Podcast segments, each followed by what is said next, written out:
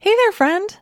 Listen, I want to invite you to join me for an upcoming presentation I'm offering called How to Shift from Willpower to Want Power.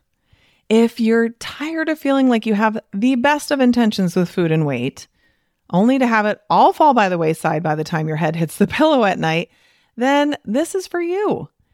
If you're interested in making permanent weight loss easier and less of a struggle, then this is for you. If you're curious what want power is, which you probably should be, and can't wait to learn how to incorporate it into your journey toward peace and freedom around food, then this is for you. I'll be presenting live twice on Wednesday, May 1st, 2024 at both noon and 7:30 p.m. Central Time Zone.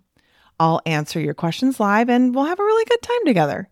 But if you can't make either of those days, I'm not going to make you get a replay emailed into your inbox, only for it to get lost and never be watched, no matter how deeply you want to make time to go through it. Because I mean, honestly, who are we kidding? We've all done this, including me.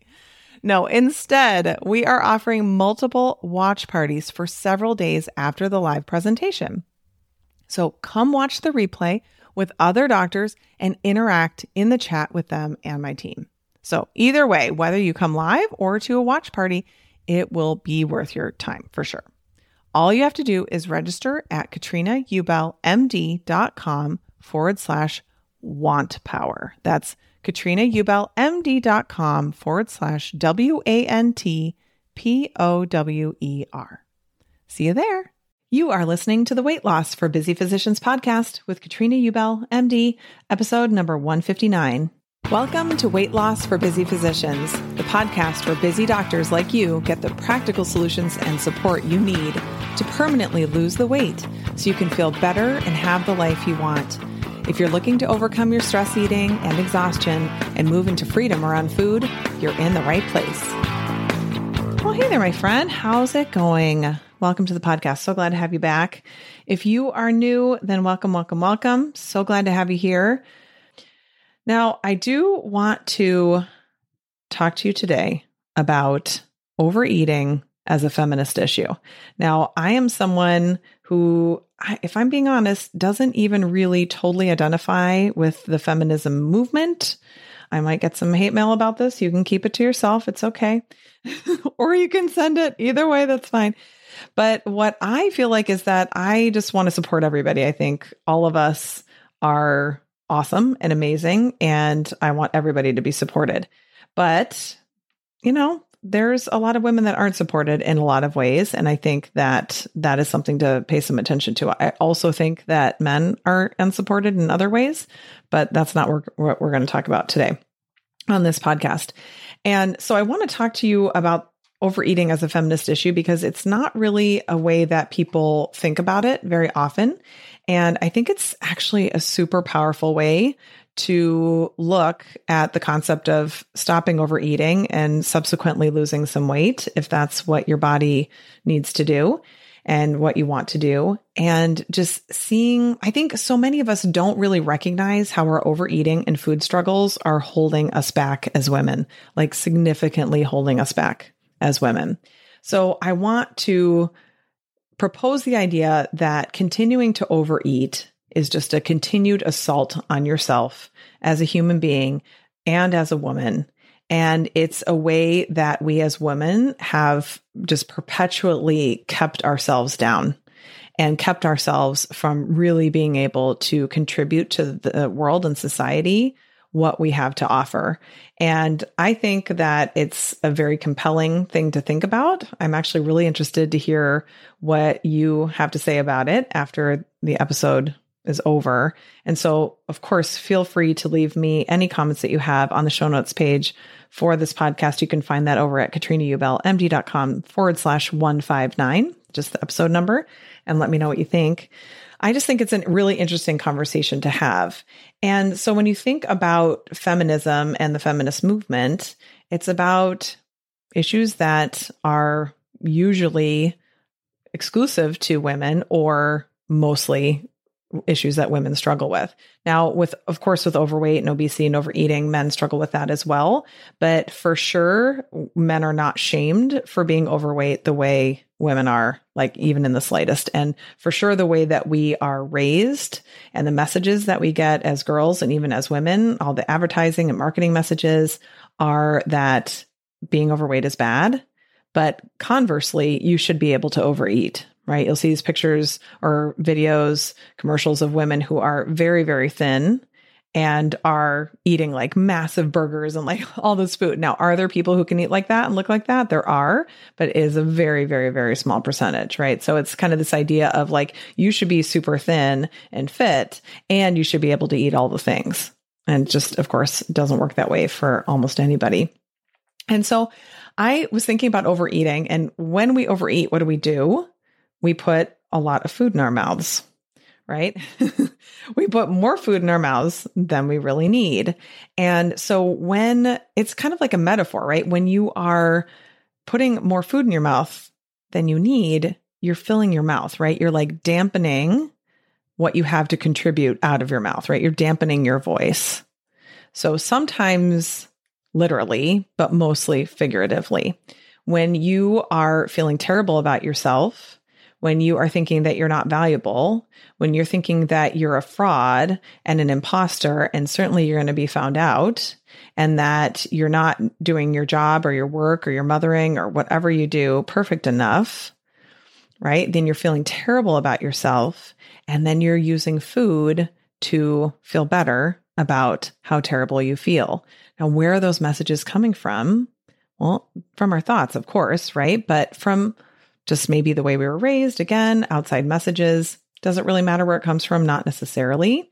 A lot of people in the feminist movement talk about the patriarchy.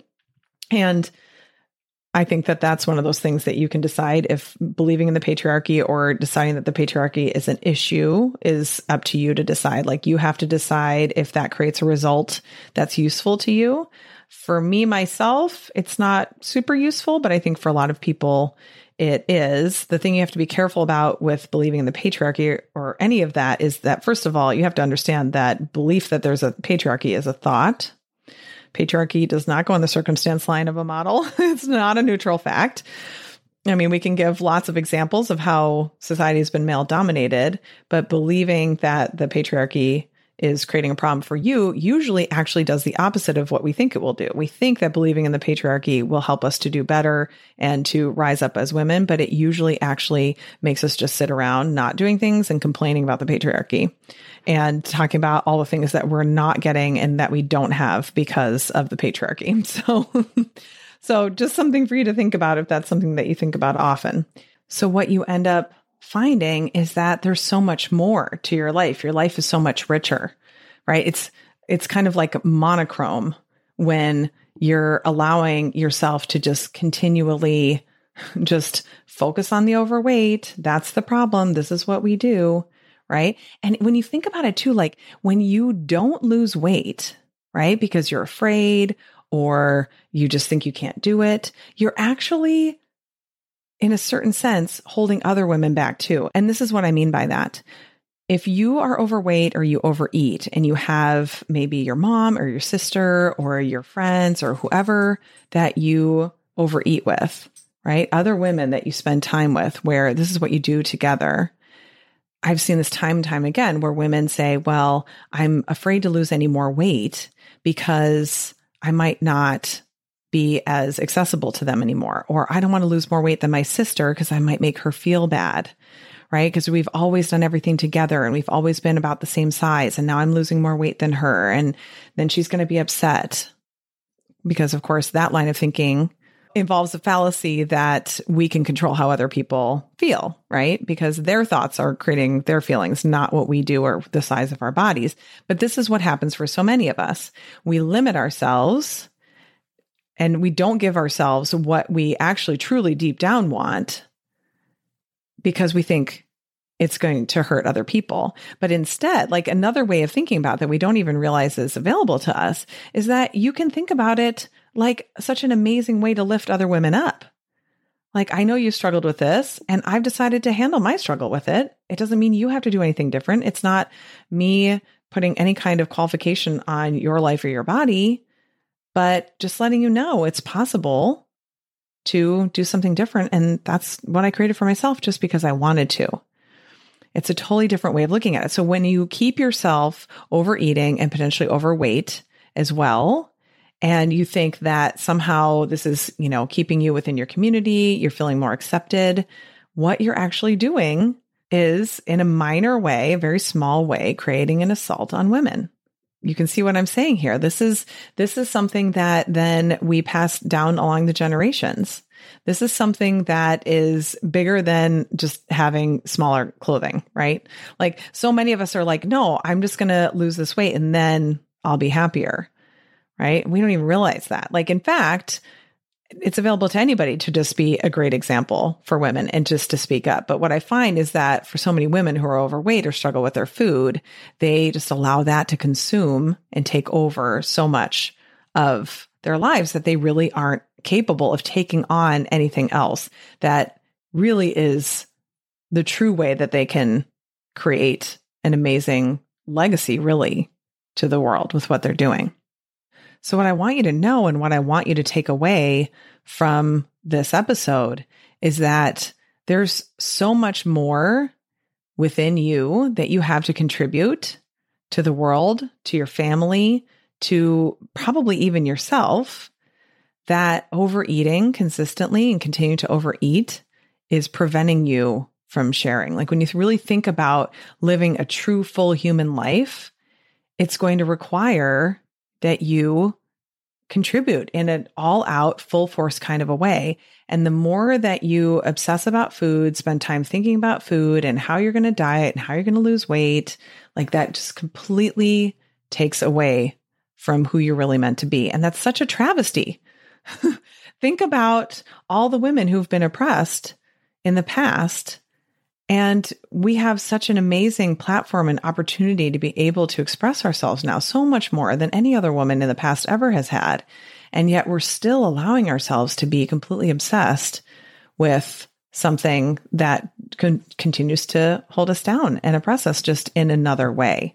And that's with hating our bodies, hating ourselves, and obsessing about what we're eating, what we're not eating, how much we're exercising, how much we're not exercising, what the number on the scale is. All of that is the least important thing.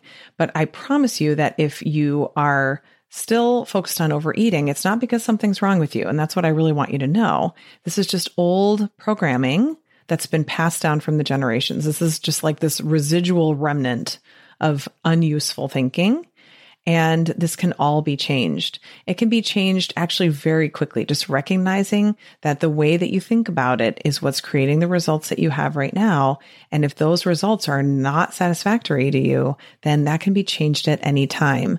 The way to create new results for yourself is to change the way you think because what creates your results are the actions that you take, the things you do and the things you don't do, right? The food you eat and the food you don't eat and all the other actions that you take that create the results that you want. What creates our actions, what drives our actions is how we feel, and how we feel is created by our thoughts. So, of course, the way we think is going to create our results. If you know that there's more within you for you to contribute than you're contributing right now, then you can decide what is that result that I want? I want to be able to be the department chairperson. I want to be able to be a person who is a leader within my organization, that is a leader or a mentor for the medical students, residents, fellows that are coming up. Maybe there's some sort of community organization or an organization that your children are a part of that you want to be a leader within or you want to have a voice within. Maybe it's a religious organization. Maybe it's just being a full, all out, aware, present parent. There's so many things that are within you that are waiting to come out, but are being dampened when you're putting food in your mouth for reasons that are not related to pure physical hunger. So it's really interesting to think about. If you just wipe that all away, what would you be doing? If your brain wasn't consumed with overeating and over desire for food and being hungry all the time and obsessing about what you're going to eat next and all of that, what would you actually be doing? And this is such an amazing opportunity. Now, I want you to be really careful because some of you are going to think back to years past where maybe opportunities passed you by and you didn't take them because of lack of self confidence or the way you felt about your body or just what your thoughts were about yourself in general.